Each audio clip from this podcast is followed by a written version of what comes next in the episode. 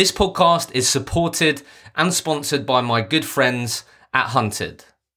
Now, did you know that research shows having a strong employer brand will reduce your time to hire by 50%, reduce your cost per hire by 50%, improve the retention of your staff by 28%, make candidates three times more likely to trust you, and double the number of qualified applicants. But developing a strong employer brand is not just about creating great content. What's even more important is getting that content seen as much and as often as possible. If you have a careers page, how do you actually drive traffic to it? If you have an Instagram account, how do you grow your following? If you're creating great content like videos or podcasts or blogs, how do you actually get it seen by more of your target audience? Hunted is the place where recruitment brands can tell their story in a way no job post ever could. Learn what works, develop a sustainable employer brand strategy, and reach more recruiters than ever before with Hunted. And I've been working really hard on getting an exclusive deal for all of you guys, for recruitment rollercoaster listeners. Up until the end of June, the end of this month, you can get a huge 50% off their annual subscriptions. Use the code rollercoaster50 and claim your profile today. I've had a sneak peek at what the Hunted team are up to, what they're working on, and trust me, you do not want to miss out on getting on this platform. Save money and use the amazing offer that all of you guys have access to. Claim your profile today. So, the big question is this How do the best recruiters and recruitment business owners ride the highs and lows of recruitment whilst ensuring they remain at the top? How do they stay consistent? How do they manage their time? How do they cultivate the correct mindset? And what are the best recruiters and recruitment businesses doing differently? These are the questions that all recruiters want to know the answers to. This is the podcast where I have real and honest conversations with some of the most talented recruitment professionals globally to uncover all their secrets. My name is Hisham Azuz. Welcome to the Recruitment Rollercoaster Podcast. Welcome to the Recruitment Rollercoaster Podcast. My name is Hisham Azuz. Today I'm joined by Susan Barrance, who is a senior consultant at Signify Technology, who are a specialist tech recruitment agency. Susan's work, um, Susan works in a team of five and has been at Signify for coming up to three years. Susan, thank you for joining me. Hello, thanks so much for having me on. How are you? Privileged. Yeah, I'm good at home on my own for another yeah. day. Obviously, we spoke about this, didn't we? Obviously, you you live on your yeah. own in a flat. Yeah. honestly, that I would find that so tough. But obviously, have you worked out who's going to be in your social bubble and who you can have over, or? Yeah, it's going to have to be my mum and dad. Like, it's going to have to be. I just need a hug from my mum, man. That's that's going to definitely be my social bubble. Yeah, yeah, cool. Um, well, look. So as I was telling you before we started this, where I always like to start um, on this show is how you got into recruitment. Um, but as as you'll know, obviously we had Ryan Adams on, um, obviously your your boss yeah. and the founder at Signify and the legend. Yeah, the the legend. I mean, yeah, I mean his story is, has been it's, it's very quickly become the most listened to podcast on here. So I think a lot of people will be really interested to hear sort of your journey in, in working for a leader like that. Um, so, but let's let's start. How how because obviously you working at Signify that this your being your first and only recruitment job, right? So yeah. yeah so how how did Susan enter the world of uh, recruitment? Um, I feel like everyone says this, but they kind of fell into it. That's yeah. kind of the, the role, isn't it? Um, I say I didn't really fall into recruitment. I fell into estate agency, which I feel like a lot of people start off with. Um, so was a teenager working in a toy shop ended up managing a couple over a couple of towns, and then that toy shop didn't work out. And somebody just went to me, do you know what? I think you'd be quite good at estate agency. I used to do it, and you'd probably be good at it because you're good at talking to people. um, so that was it. I was like 19 at the time, didn't have any qualifications or anything. So applied for a few estate agencies. Um, ended up getting a job with a company called Cubitt and West. Um, really, really great company. Um, and they introduced me to the world of sales, you know, ABC, always be closing, objection handling, um, all of that. I went through like two weeks rigorous training in the classroom. Um, so that was like my enter into sales. Um, really enjoyed that job. It was hard. Like the first six months, I think I cried every day because I had no idea what I was doing. Did you do, was it lettings? And I did sales. So I went straight into sales. Um, I learned a lot there, like a lot about resilience and yeah, just going through sort of. I worked in not a very high performing office, so it was a struggle just to do okay there. Um, but had a really good team, really really good manager, really really good um, like area manager as well. Um, but what happened there was I was there for about two years, but everyone in my family has gone off and gone traveling and gone like done the whole Asia, Australia thing. And so it was like in my destiny to go traveling. Um, so at the age of like 21, I said I was going to leave Cuban West and go traveling. So was away for like four years. And really? I yeah, I was away. I was in Australia, I was in New Zealand, the Philippines, like Southeast Asia. Yeah, I was gone for quite some time. Um, and when I first started looking for a job, the only people that would come back to me for like sales companies. And I was like, I'm not a salesperson. I don't know where this has come from. Why do people want me for sales jobs? Um, but it just ended up that I just every city I went to, I got like proper commission based cold call sales jobs. Like every city I was in, I would get a job like selling funeral insurance, car insurance, conference seats, like all of that. Like proper just picking up the phone and being told to f off every single day. Um, and I did that for like four years straight, just in each city I was in. Um, and I kind of built up more sales then. And then I was in Sydney and a recruitment company reached out to me. And at the time, I kind of knew what recruitment was because uh, my best friend Jack, who is actually my manager at Signify, believe it or not, um, had been a recruiter since he was like 18. He was always had loads of money, like had a nice flat. And I was like, I want to be successful like Jack So I got offered a job in Sydney by a recruitment company, but I was coming home like soon after that. So as soon as I got home, knew I was home for good. I was like, right, I want to be in recruitment. Definitely want to do it. Spoke to Jack about it. Um, at that point, he'd been at Signify for just under a year, and I think he was a bit hesitant about me working there oh, because we are like together, best yeah. friends. Yeah, his fiance is my best friend. He's been my best friend since we were like fifteen. You, st- so, you still mates? Oh, sometimes. so at the time, he was advised me on what to do recruitment. I think in the back of his head, he kind of wanted to see if I could work at Signify, but didn't really want to offer it because he wasn't sure. So I interviewed at a few places, and then in the end, I was like, "Do you think I could maybe speak to your boss about a job there?" Um, and then we had a long chat about it, like what it would be like to work with your best friend in like a high pressure sales environment. Um, and eventually he was like, yeah, cool, have a chat with Ryan. And had a really good chat with Ryan, like fell in love with Ryan, fell in love with what they were doing, the passion behind everyone. It was a small team then, and I loved every single one of them. Um, and that was it. Yeah, then that was it. Then I was in. Love that. Um, I even had to have that conversation with Ryan at the start. Like he was like, "How are you going to be working so close with your best friend?" And he's like, "Is it going to affect you?" And I was like, "Right, we've had a good chat.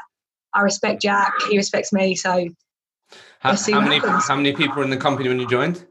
Uh, I was the sixth person to join the company. Okay, and and then we where are, where are you guys at now? Uh, we are at thirty two, I believe, right now. Okay. So it's been yeah. an interesting journey, then, right? Yeah, really, really interesting. It's been a lot okay. of fun. A lot of fun.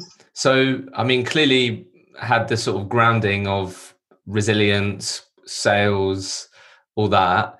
So, I mean, you'd like to think you'd like to think obviously be pretty confident backing yourself in that first year.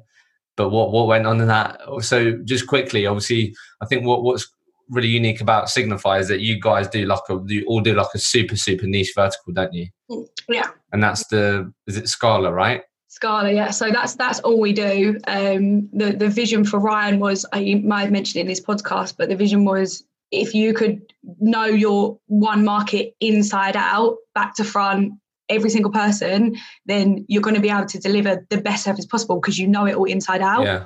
And there's going to be no, uh, there's going to be nothing that you don't know. So that was a vision, and it just it just worked really really well. And I think I'm very very lucky for my first recruitment job to have been with Signify. Like the branding and what the vision what we had behind the company, like the mission of the company, is just so easy to believe in, which I think has just made the job easier to do. Easier, yeah. Gen- genuinely believe in what you do.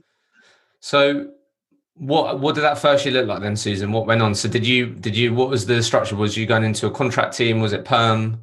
Yeah, Or- so I've been on contract team from the start. So Jack has been a contract biller for his whole life, and I obviously went under his wing. He took me under his wing, um, and I joined the contract team. Then there was just three of us, um, and I was like the resourcer for the team. So I just started off like Delivery. a resourcer, like everybody else. Yeah, just in delivery, um, and I had like really I say it's fluke I said it was fluke to start with but Ryan keeps telling me you can't say it's fluke but I had a really really really good first few months in the job like crazy good um, I started in the August and by the end of the year I just had a, an, an amazing first four months and I was flying I was like this is amazing I'm loving life Completed it. I was like, sweet. I finished in like the top three in the company. I was like, amazing. Got a little award. Um, and then, uh, and then because I did so well and I brought on a couple of clients, they promoted me to consultant quite quickly. Um, so after four months, I got promoted to consultant, which was like full 360. Um, and that hit quite hard, I think. I think although I'd done really well and I'd brought on clients, I was then doing both parts of the job. Mm. Oh, in the day. Whereas like before, I was just really sourcing and the roles I got on just come by chance. And then all of a sudden it was splitting your day, like having to do everything. And I went from doing really well and then I had a couple of really rough months. I just didn't achieve anything. And I was like, oh, it's beginner's luck. I really, really failed it. So then I, I kind of see it separately. Like my first four months from August to December was like my trial period, I see it. And I happened to do really well. And then I see my first real full year as that like January to December. After after that period, yeah. So so just quick just quickly, so those first four months, Yeah. let's just think about that for a sec. So obviously you how did you go about what was your mindset towards learning about this sector niche? Because obviously you never done that before. What was your mindset and how did you approach that? Um, I just listened to everything that was going on around me. Um, I actually had to do four weeks of shadowing before they let me on the phones. So I did four weeks of literally just sitting behind each of the guys and just listening to what they were doing and watching what they were doing and making notes. And I'm telling you now, four weeks of shadowing and not actually doing anything is pretty rough. it used to get to the point where I'd be sitting there thinking, I'm going to fall asleep just sat here because you're not doing anything. But um, Ryan obviously had a plan and, and it worked out because I just I must have taken everything in um, and I'd kept rewriting over and over again what the texts were, what they meant. You know, like when you're studying for an exam and you write stuff over You and over write, and over yeah. again, and then you highlight, it, then you write it again, highlight it. So I think I just listened and took it all in. Um, and every time I got off a call, every time I finished, I'd be like, right, what could I have done differently? What wasn't right about that? To the point where I was constantly asking questions and constantly asking people to like critique what I'd done. To Really? Um, Well, that that's really interesting. So, what just out of interest, then, what was what was the most what was the most common thing that you sort of tr- went ended up in improving on, or sort of feedback that you got? Because I think that I mean, Yeah. first, first, I think what's great about that is that you was willing to take the feedback. Because I think that that can be quite. Not everyone's up for that. I mean, don't get me wrong. At some points in my head, I'd be like, "Oh, I didn't do that badly, did I? But um, I think the main thing came when to, when I started with was to slow down what I was doing and then to listen. Like that was the two things. Like slow down the qualification. And like when you're talking and stuff. Yeah, like instead of just ticking off a list of questions, slow down what you're doing and listen to what is being said to you. Because as much as you can ask a question, if you're not listening to the answers, you're not getting your qualification. You're just ticking some boxes. Um, and it would be a case of um, I'd get off the phone and I'd say this, and then Jack or Charlie in my team would say, right, right. So what does what does he want to do with this? Uh, where does he want to be? Like they'll ask me questions, and I wouldn't have the answers because I hadn't done the qualification properly. So they'd be like, right, get back on the phone. Oh, I hate that. I hated that. There's been times where I've probably got back on the phone three or t- four times in the same 10 minutes Yeah, I love same that. person. There's, there's, there's nothing worse than like getting off a call thinking absolutely nailed that, yeah.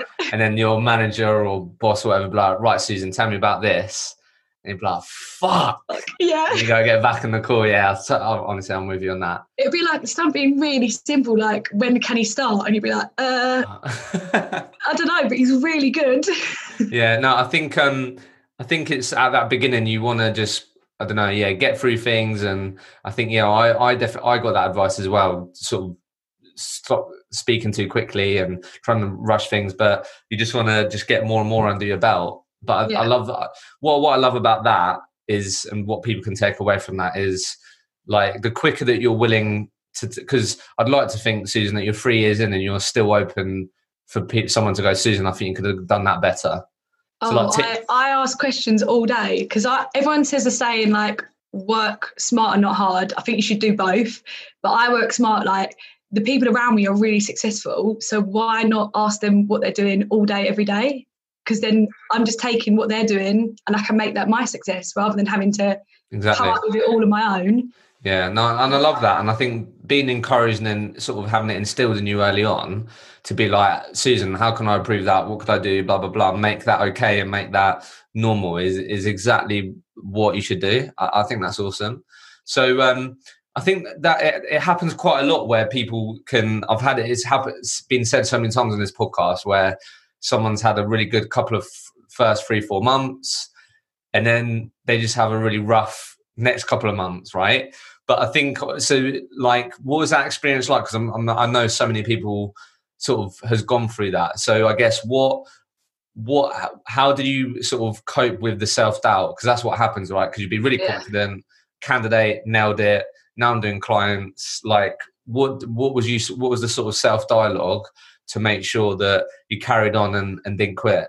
Yeah. I'd say at first I didn't cope with it very well, not at all. Um, Why? was What was you? Why? What just like I'd I'd be confident in the office, but then you go home and you'd be like, oh, I've just I've lost it. Like maybe I didn't have it all along. Like it, as much as you can be a confident person, if you've done so well and then you didn't, you're like, oh, maybe it was just luck. So yeah, I probably didn't cope very well with it.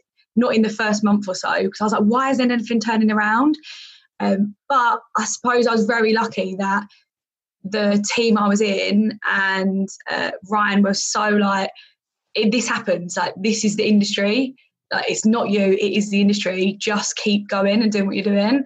Um, so I did what they said, would just keep going, but the self doubt was still there. I didn't. I mean, I still doubted myself, but I just kept doing what they told me to do because, like I said before, they were successful. So if I do what they say, then eventually I'll be successful. So I'd say that the self self doubt never went at all. I felt horrendous, like you feel really bad about yourself all the time, but I just stuck with what they told me to do and keep doing it, and then Just eventually, trust what they said. Trust Yeah. the process. just and eventually it turned around. Um, so it was basically coming to the office, pretending I was okay, just doing what they do, and then going home and dealing with it when you're at home on your own, and then eventually it turned around. Mm.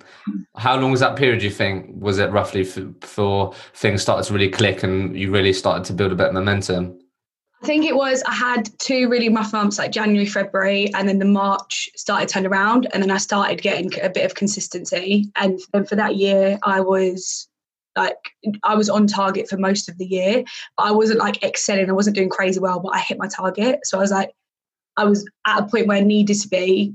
I wasn't doing crazy well, so there was all, there was room for improvement. Mm. But getting the consistency and being where I needed to be, I just kept going because I was like, at least I'm doing something right.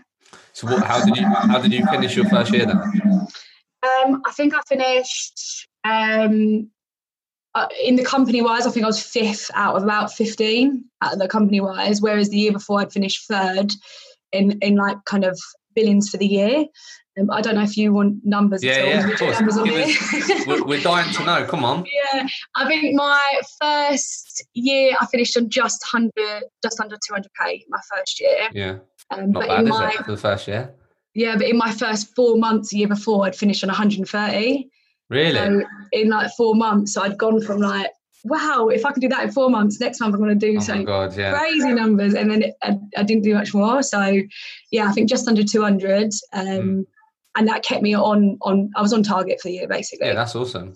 Yeah. So um obviously being a so I, I was a perm recruiter. So I guess from what I understand is for you it was all about get obviously the candidate side but and then it's the client side that's a bit obviously it's, it's they're just as challenging right? But obviously it's you need to be consistently getting new projects on. And then obviously the candidate piece i feel like it's a, a bit easier because there's just, it's just more free movement right compared to perm. So i guess what and, and sort of the business development piece is something that always people want to know about. So i guess what what's been your journey with getting prospects mm. winning projects business development as a contract recruiter during that period what was that mm. like I think um, everyone has their own style of BD, and I think in the kind of the contract market, it is very much um, a leads driven environment. Like contracts fast moving, it's constantly going. Um, so I kind of don't work on that level. Like a lot of the everyone I know it's contract biller is so like lead heavy. I still do everything on, on lead generation and so on, but my success has come from literally just building relationships. So getting a client and then expanding in that client as as far as wide I can by building a good relationship with them. So just having one or two really big accounts at any one time um, and just making sure that you are fully delivering on them so you can expand outwards. Um, I feel like that's probably the way that I do things and, and that's the way that I've been more successful is by nurturing what I have rather than constantly looking for one little bit here and there. Um, so yeah, my advice for for anyone is always nurture the strong relationships you've got, whether it's contract or candidate. If you are genuinely a friend of theirs and genuinely have built rapport and you get on, then at some point they are going to be able to help you out with with introducing you to a project. Um, yeah, no, I, I love that because I think it's so easy to get caught up in need new new business, new job, new project, and and it's come up quite a lot recently that actually so like you just said well actually instead of having that mindset if i have two three four good solid big accounts that i can do i don't know 50 80 whatever k with each then that's a good position to be in right? So i guess let, let's talk about that for a second because i think a lot of people listening will be more of new job new business and always approaching like that right? And um, so i guess let's just talk about what what's been Susan's approach over the last three years on expanding those accounts because I think that's where some people may not know or understand or have much experience in actually doing. So I guess it might have happened naturally or whatever, but I guess sort of thinking now in the last three years when you when you have done it yeah. and you put that down to quite a big part of you being successful with business development, mm. how have you gone about expanding accounts? I think the the first thing to do is when you get on a new role or um, you get on a, a new client they've got several roles just deliver as best you can on what they've given you and like i think a lot of people try to over promise because they want to they want to be like and then they think that they can deliver i would never over promise and under deliver because we all know recruitment has got a, a, stigma around it. It does. And if you're constantly over promising and under delivering, you're kind of playing into that stigma a little bit. Um, so I would just be truthful like this is what i can actually do for you and if it doesn't match up with their expectations that's where becoming a consultant comes in you consult them as to why what you do won't match their expectations but this is what you can do and it will maybe get the same result maybe at different time scale or different kind of candidate. Um, so that's where I think becoming a consultant comes in because you can't the the client is going to want one thing. If you overpromise and you can't actually do that, then they're not going to work with you again. But if you can come up with a solution that you know you're going to be able to achieve for them and actually still help them achieve what they need on a business side of things, then once you've done that, you can then very easily say, okay, do you know anyone else that I can also offer this help to? Is it anyone else in your company? So, so, the first, so the first part is make sure you can deliver and do deliver right. No, no, I love that, and I think what this has come up on before with a chap. Um, James uh, James Dean, where like you go through that process early on of like not being a yes man. Do you know what I mean? And like, because it's so easy to like, you've got that client going, yes, Susan, so I've got this requirement, blah blah blah, and you're knowing at the back of your head, there's no way that he's gonna be able to get this, or she's gonna be able to get this. And you just get better actually, as you said, saying no, but also being a consultant and going, well, look, actually, this is what I'd probably say. And if that means you don't get the job, that's actually a, probably a good thing. But what, as you said, it's then being a consultant. So I think what you just said there is first, first things first. Don't forget that. Make sure that you leave a good impression, right? Yeah. And you you actually deliver. Yeah. So then, so if I so if I've if I've done that, like obviously besides just the classic like who else can i help blah blah blah i don't know. What what have you found works in terms of like i don't know has it have you got these people then to introduce you to other people in the business? Or have you then just sort of used them to map out sort of other parts of the business? And then you're calling them and going hey look we haven't spoken before but i deliver with such and such on this project. I don't know. What what have you found really works I'd say I'd do a bit of both. So it, it all depends on how I feel my relationship is with that person, whether it's client or candidate, because both are just as able to get you into a project, right? If you've got a candidate that is a strong contractor, has been on that team for 10 months and you've worked with them previously, if they are doing well in their job, their opinion is going to count. So I'd say I'd do it both. Um, the first first what the first sort of step I go to is ask them directly, do you know anybody else? Can you introduce me? If it's a really large global company, then I will and I know my relationship with who I'm currently working with is strong. I will do the work myself. I will go out, um, introduce myself to other client, other parts, uh, hire managers within the same company, explain that I'm already working with hire manager, explain what I've already done for them. And I already know that that person, when asked, will be happy to vouch for me and be a referral. So instead of having them to do the legwork, you do the legwork, you introduce yourself to all the other hiring managers within the company that you want to help. And then all you have to do is very quickly link them up and give them a referral. So it's almost so they're not having to do it. They don't feel like they're put out by having to do something for you. You've already done the legwork, they just have to give the referral. Nice, I like that. And and then have you got better at sort of, I guess, identifying who could be a big account? Do you know what I mean? Because I feel like there, there's obviously an element of a bit, a bit of a plan or strategy there. I don't know if you've got better at sort of, obviously, as you got to know your market, you, you part of your exercise or part of your strategy, if you have one, is mapping out right. So I've got these big accounts at the moment. Who else could be a client like that? I don't know. How have you gone about sort of giving yourself the best possible chance of that first sort of um, impression that you give ends up being a, a bigger account? I think it's more about what the the market that you're mapping. Um, everybody knows like the big accounts, like the banks, um, the big media companies. They know them all, but we all know that they have master vendors, and there's there's so much work to get through, and and they don't ever really appreciate your service because they've already got internal. So, um, although they are good accounts to crack if you can, fantastic. But my strategy is I just look for startups that have had funding. High like, growth, nice. Has, has had has recently had funding. They've already got a vision of what their roadmap's going to be. They already know what products they need to build. That's why they've gone to get the funding. All of a sudden, they've got the funding. They've got what they need to be built. So they're going to want contractors on site, ready to work. Like it's quite simple. So mm-hmm. They already know what they're doing. They already know what they're building. Now they've got the money to do it. Quick, get people on site as quick as possible, and that so is usually with contractors. So you on the so is it part of your week that you'll be reading industry stuff and you get stuff emailed into your inbox just to keep an actual eye on this? Yeah, like I look at um, uh, oh my god, it's gone from my head. That's okay.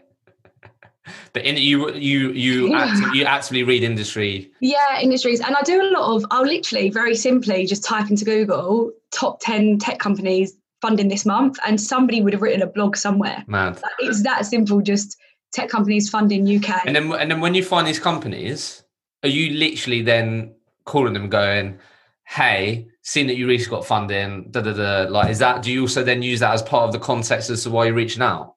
Yeah, I think it, it will I, know it sounds silly, but sometimes when I look at somebody's profile on LinkedIn and who they are, I kind of try and get a feeling for how they would like to be approached, even though that's completely on my own judgment. And sometimes it probably backfires. But I think I look at kind of where they are in the company, whether they want like a, a soft approach, just an introduction and, and what we are, what we can deliver, or whether it's very much this is a candidate.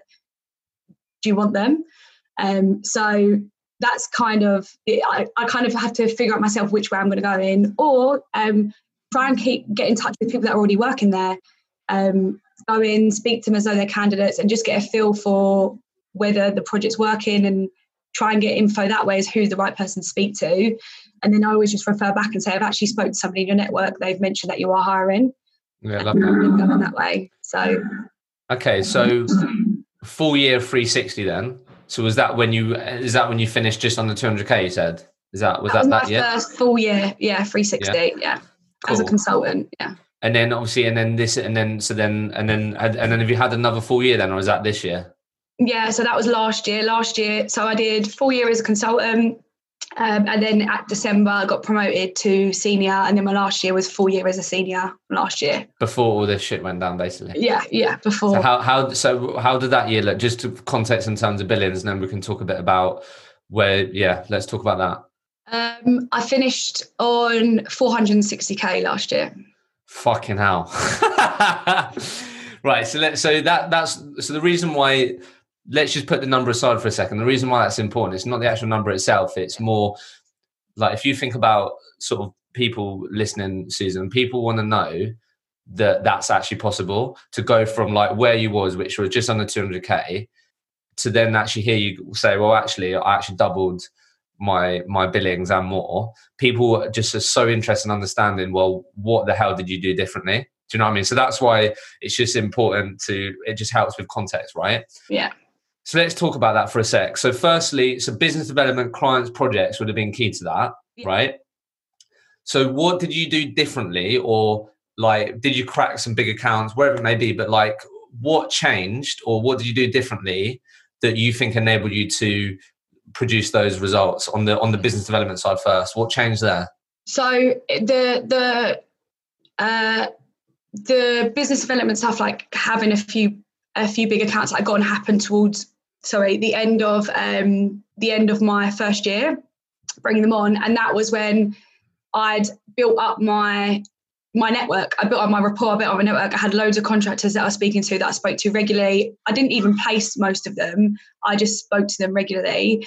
And then a few of them introduced me to projects they just joined in startups and companies that had recently funded. That's basically what happened. In fact, my, my main large accounts haven't even come from co- contractors that I've placed myself. Really? Contractors that I've had uh, that I've known of or I've spoken to at times or I've met at conferences. So yeah, the, my main accounts have come from that. Just constantly keeping in touch with people and having a genuine relationship with these people and being genuine friends with them made it a lot easier for them to introduce me and want to help me as well.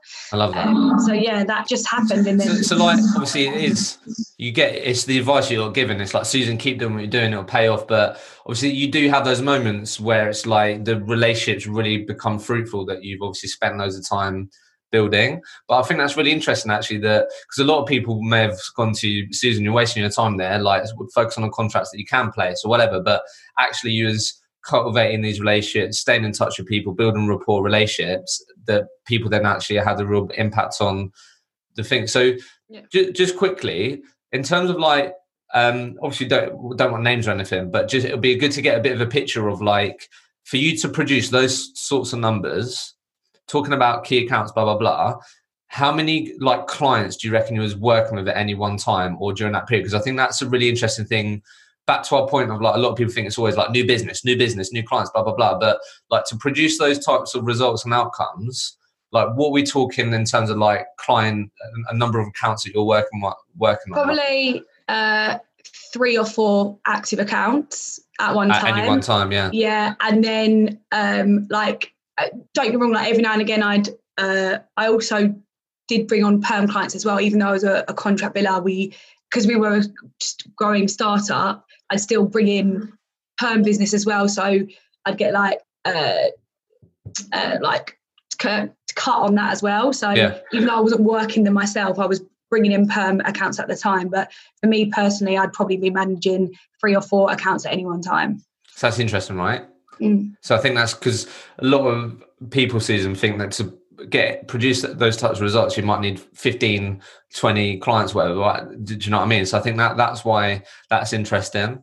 Um, okay, so let's talk about the next thing that a lot of people love to know about Susan is your structure, what you do. So what did Susan, the 200k biller, do, and how did she structure a day compared to the Susan 400k plus biller? Like, what I don't know. Did you do anything, change anything in your day, or what? What did the typical Susan day look like? Massively, I'd say massively so. I was so scatty in my first year. It was really? unbelievable. I had about 17 notepads. I had post-it notes everywhere. In my head, I was all right. If I have a notepad for um, this type of BD, this type of BD qualification, to-do list, like notepads, who I've got to call today, who I've got to call tomorrow. Like I was so scatty. I never stuck to any structure. And every um every month we have like an appraisal like you, you normally do and I'd sit down with Ryan and Jack and be like the one thing I need to change is my structure like I've not got a grasp on what I'm doing um and I think I was I was hitting like the my normal target because I had the, enough coming in but if I'd have managed my desk better I would have got more out of it, out of it yeah. so it was literally just a battle with myself of being organized like you, I need to change my structure. I need to put stuff in place. So, so let's talk about it. What did you change? So um, I resulted down to one notepad, um, 17, um, and um, just tracking everything, like tracking everything now on Excel spreadsheet, um, like hot lists, uh, BD hot lists. I just put everything on there. Um, and at the end of every day, I make sure my desk is tidy. I've uploaded all of my information that I need to. Um, and the day the, when I end my day, I then write my day structure and what needs to be done for the next day. So when I come in, it's ready to do. Um, but my typical day is literally in the morning, I go for my inbox and I say to myself, after the morning meeting, you've got 30 minutes to go through your inbox. Anything that's urgent, you get it done. Anything that isn't urgent, you come back to it just before lunch. Um, and then the morning will be always sourcing, leads, and then the afternoon is chasing leads and BD. Um, but even now, I can tell you now, you know, you know what happens. Emails come in, something comes in, there's a webinar, and then you're thrown off, and they're like, right, bring yourself back to your structure. Um, so yeah, that changed massively for me. I've really had to be strict my my. Do you, obviously, do you think that was a, a big that was a big part as to why you got more out of the efforts? Yeah, like listing everything, putting everything in a list and tracking it, and tracking last contact and that, and uh, yeah, just making sure I was making a record of everything I've done because at times I just I wouldn't even know where the notes on a candidate I just done were because I'd be all over the place. Mm. So that and then the second thing was something that really resonated with me. Like Ryan always said, like you've got your target, but to be really really good, you your target shouldn't be your target. Your target should be double your target or triple your target. That's what your mental target should be. Um, and that kind of happened. And then I set myself that my target should be double and double or triple what I was looking for, um, or what my big big target was. Yeah. And just, I don't know what, I can't even tell you what I physically changed other than the way I did my structure. But then after that, I was, instead of hitting my target, I was doubling my target every month. And I don't know whether it was literally just changing my mindset that you've got to reach for more rather than just thinking about reaching your target and then that's when it came to like doubling it every month. Mm. I think um, I think what's really interesting about that is that, and I, have had to do this for myself since having my own business for the last year, is that like I knew structure was important, but I actually didn't have a structure to put things in. If you get what I mean. Do you know what I mean? So like you obviously just got shit done, made things happen, but what you've now got, even when you do go off on a bit of a tangent, you've got something to return to you've got a structure to put things in i think that's just the most important thing that actually you need to spend time on what a good day looks like what you want that day to look like and once you've actually got a sort of core skeleton there and a core structure you've actually got something to return to rather than just I don't know, just making shit happen, being reactive, blah blah blah. But if you don't actually have like a structure to put things into, then you've got no hope. And I think as something as well that I learned is I, I chat, I do, although I set myself, although I do say I see, do source in the morning and read in the afternoon, I'll do like hour sessions. I'll do an hour of this, an hour of that. Um, and something will happen in the day that may change that. So you just touch base at lunch and at the end of lunch, I come back off lunch I think, right, is it realistic to have what I had planned done or is it worth changing that to kind of help with what's just come in. So it's just about touching base with yourself all the time and, and adjusting it to go to go on. And um, something that. that I've actually been started doing a lot more recently since working from home actually, because I've really struggled to focus being on my own all day. Mm. Um, and somebody mentioned it to me, is literally put a timer on your phone for an hour set yourself a target in that hour and then just keep checking it and you're like oh i haven't i'm not near it and then it makes you actually get done what you need done in that hour yeah I, i've done something like that it's um the um i've got an app i've got it on my phone here it's called like focus so it's called the pomodoro effect or the have you seen have you seen that? So the the um yeah so like basically you you can set a timer and it's like yeah 25 minutes or an hour or whatever and then it will obviously it will go off when you've done it and you'll just have a focus just for the hour. That's definitely helped me as well. I think for me it's i've yeah it's like actually like blocking out specific time to do a specific task is will always give me the best chance of being productive as possible. Um as well like i'd get an email come in and i just i would it would just come in and be like i'll just do that now um and someone always said to me like, "Is that email right now going to help you reach your targets today?" Because if yes, it's not, great question. Like, why are you doing it? Why are you taking five minutes? Why are you losing your focus? Like that right now is not going to make you hit your target that you want for day today. So it's not worth doing right now. That's such a great question to ask yourself, isn't it? Is that is that going to bring me close to where I need to be, hit my target, blah blah blah. So so just quickly, you met you mentioned it um, a bit around the goals, but I think a real common thing um, Susan, besides work ethic and putting in the work, is a lot of people will say the the sort of difference between Susan of last year and, and the year just gone is, is mindset. That that's really given you the best chance of that's been one of the biggest changes. I think so, I went from bear with me, I'm just gonna get my charger because my laptop's about to die. No worries, that's okay. Sorry. It's okay, no worries. Definitely wasn't prepared, was I? That's okay, no worries. Right, so, yeah, um, what I was going to say was like, obviously, it might have been obviously actually Ryan encouraged you to think big, and and that sort of just give and you increase your standards. But I'm just thinking if there's anything else mentally that sort of you think changed or you thought about things differently that you that might have had an impact on sort of getting way better or getting way better results yeah the mindset thing was massive for me like i because i think i had such a good first four months and then although my second year was good i was expecting more for myself um, i was constantly in this mindset like it, it is all luck i think people go for that all the time in recruitment they're like it's just luck like it can't be what i'm doing it is just luck and I'd always used to be like, one day it's all just going to fall to pieces. Everyone's going to realise that it was all just luck.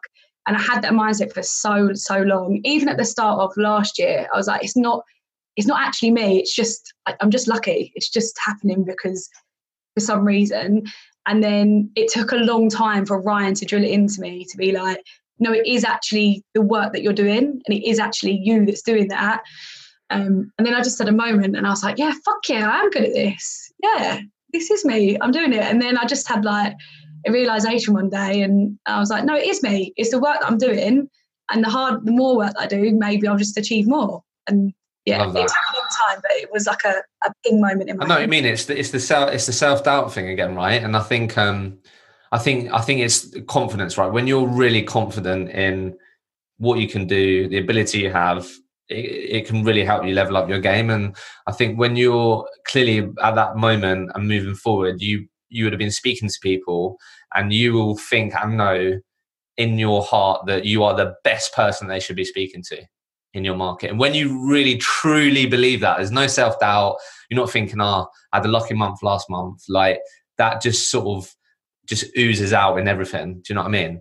That is literally it. Like people can can hear in your voice. They can. Like even if you are putting on the smiliest, chirpiest of voices, if it isn't real, I feel like people they know that they know it isn't real, and you're dealing with an industry where hiring managers and um, CTOs and, and, so on, they are getting so many people call them a day that they probably know how to eat you alive if they can sense that you're not believing in what you're saying. Um, so it does change massively once you actually believe in yourself. Um, and I think there will be a few pivotal moments in everyone's recruitment career where they they've probably something's gone wrong. But even, to be honest, even now when something goes wrong for me now, that self doubt trickles in, and maybe like, oh, maybe maybe you're not that, maybe it's not working.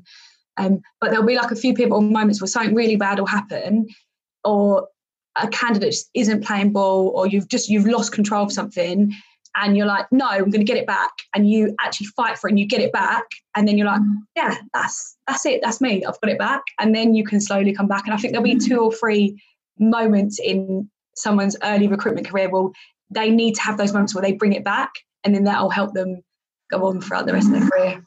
Love that.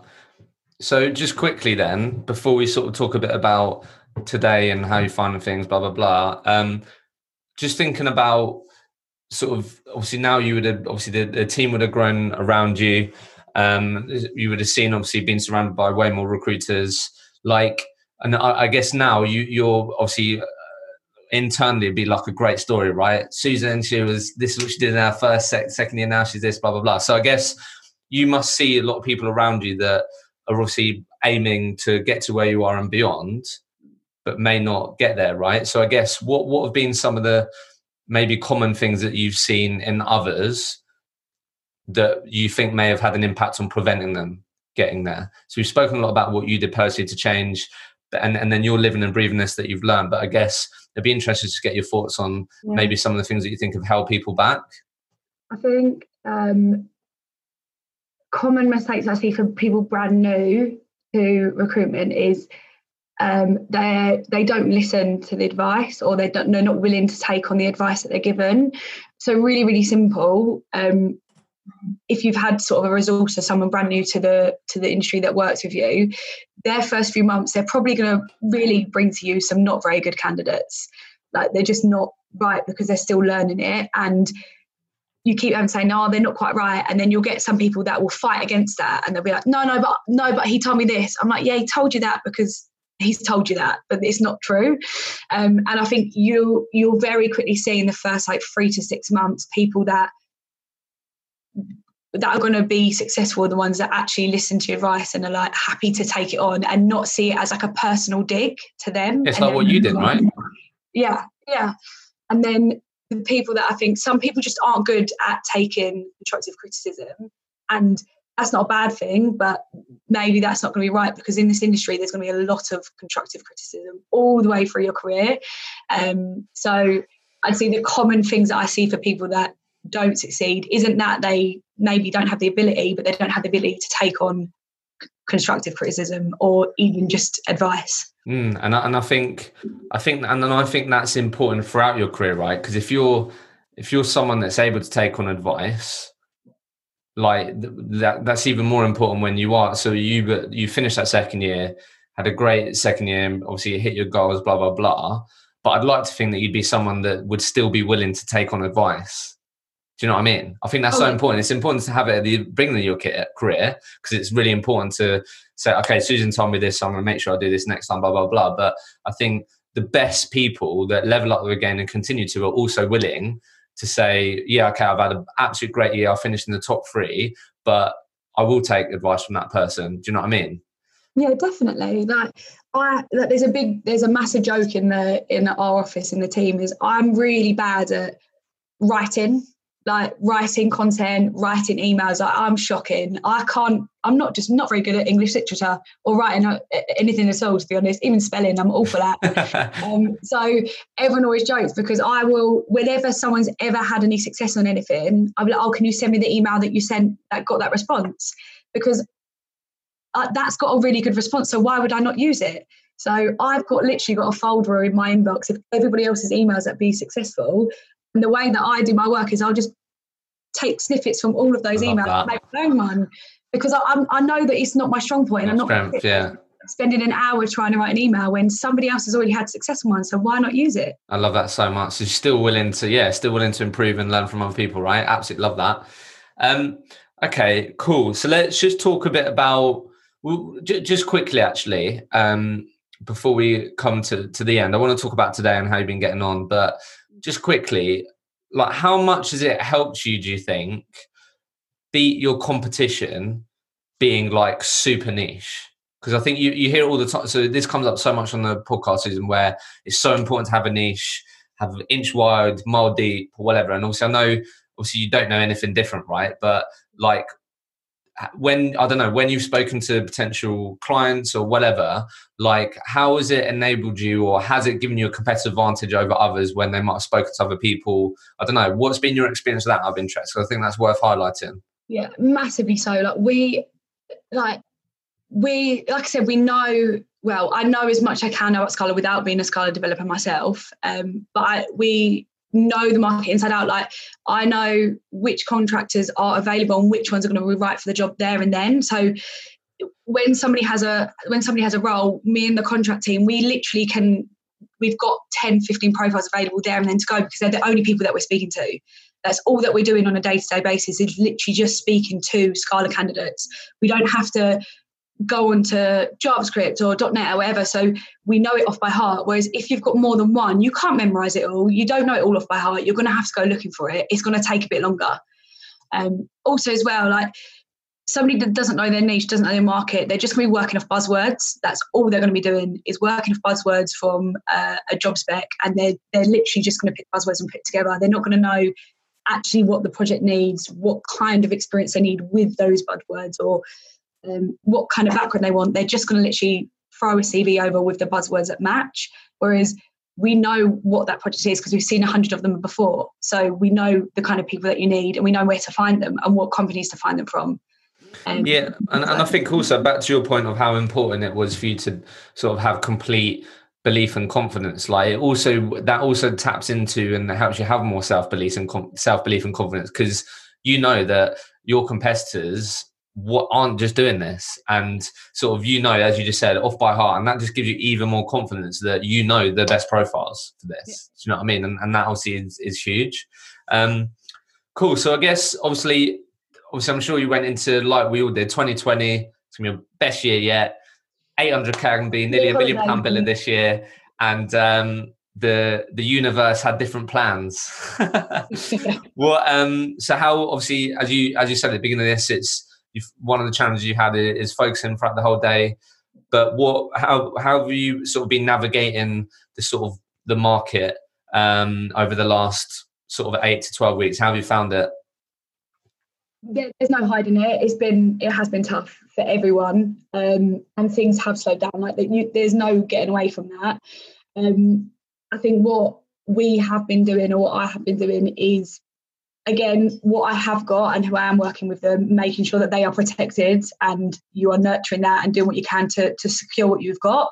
Um, and that was my main thing before doing anything else was secure what I've got before trying to get anything else. So it's very much finding something new, but if what you've got already disappears, then then you're back to square one. So um, I very much just kind of keeping in regular contact with what I've got, making sure that okay, if there is going to be any hiccups, what can we do?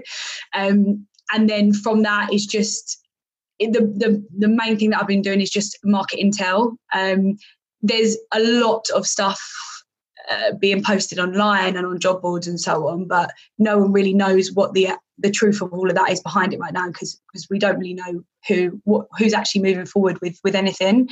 Um, so my approach to it has literally just been, as always, keeping in touch with my contractors and keeping in touch with market and just going off of what is actually happening with market intel and just moving forward with that. And what what's been so what's been your um it's always I think important to make sure that people are aware that the challenge they're facing they're not going through them alone. So what's been the biggest challenges for you then since this since this has been going on for you personally? Um, I think it's just been the hiring freezes that we've heard.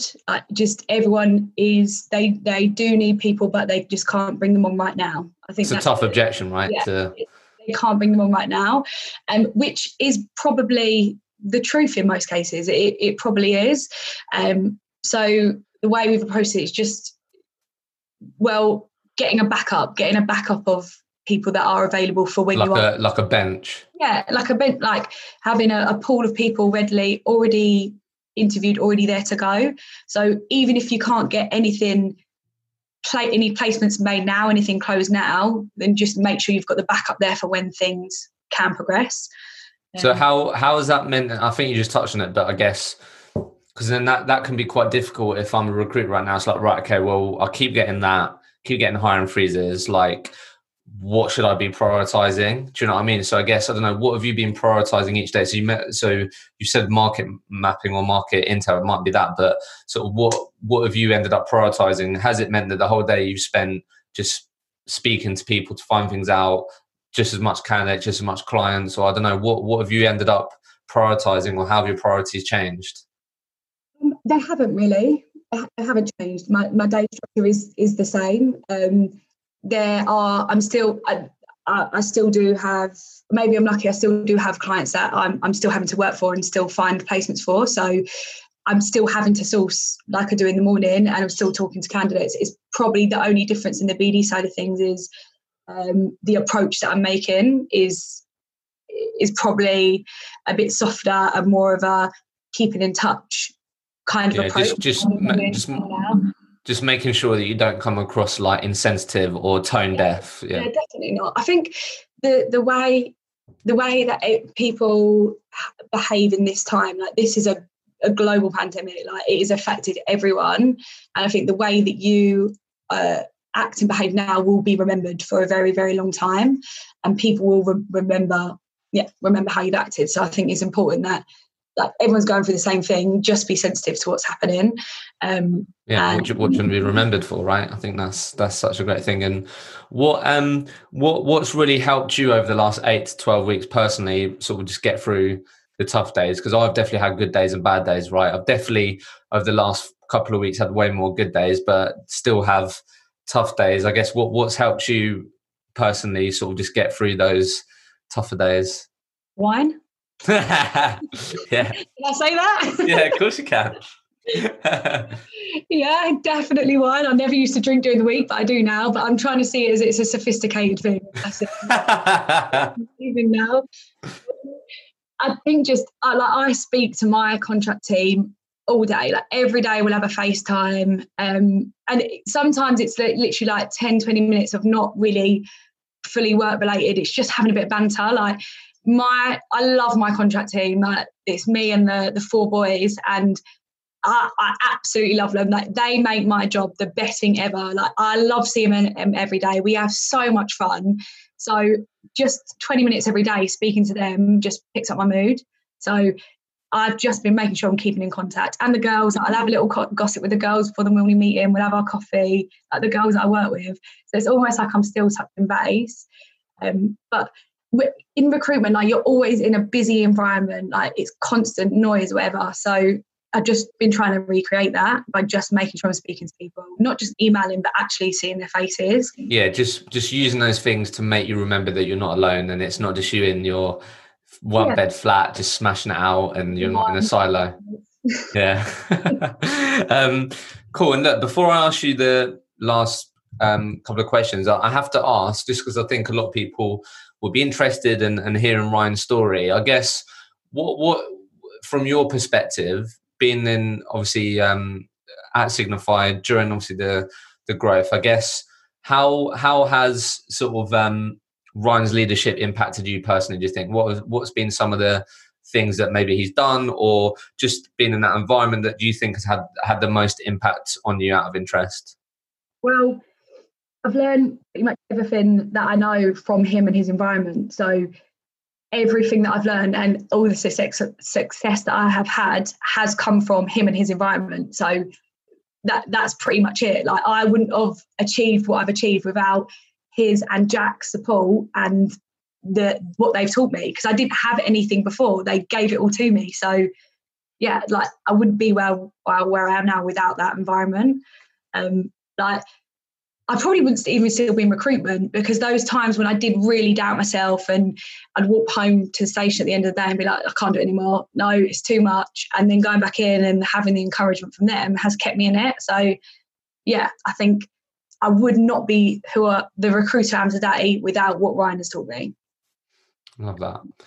Um, so, what are you most excited about, Susan? Post post COVID? Personal, professional. What are you most excited about?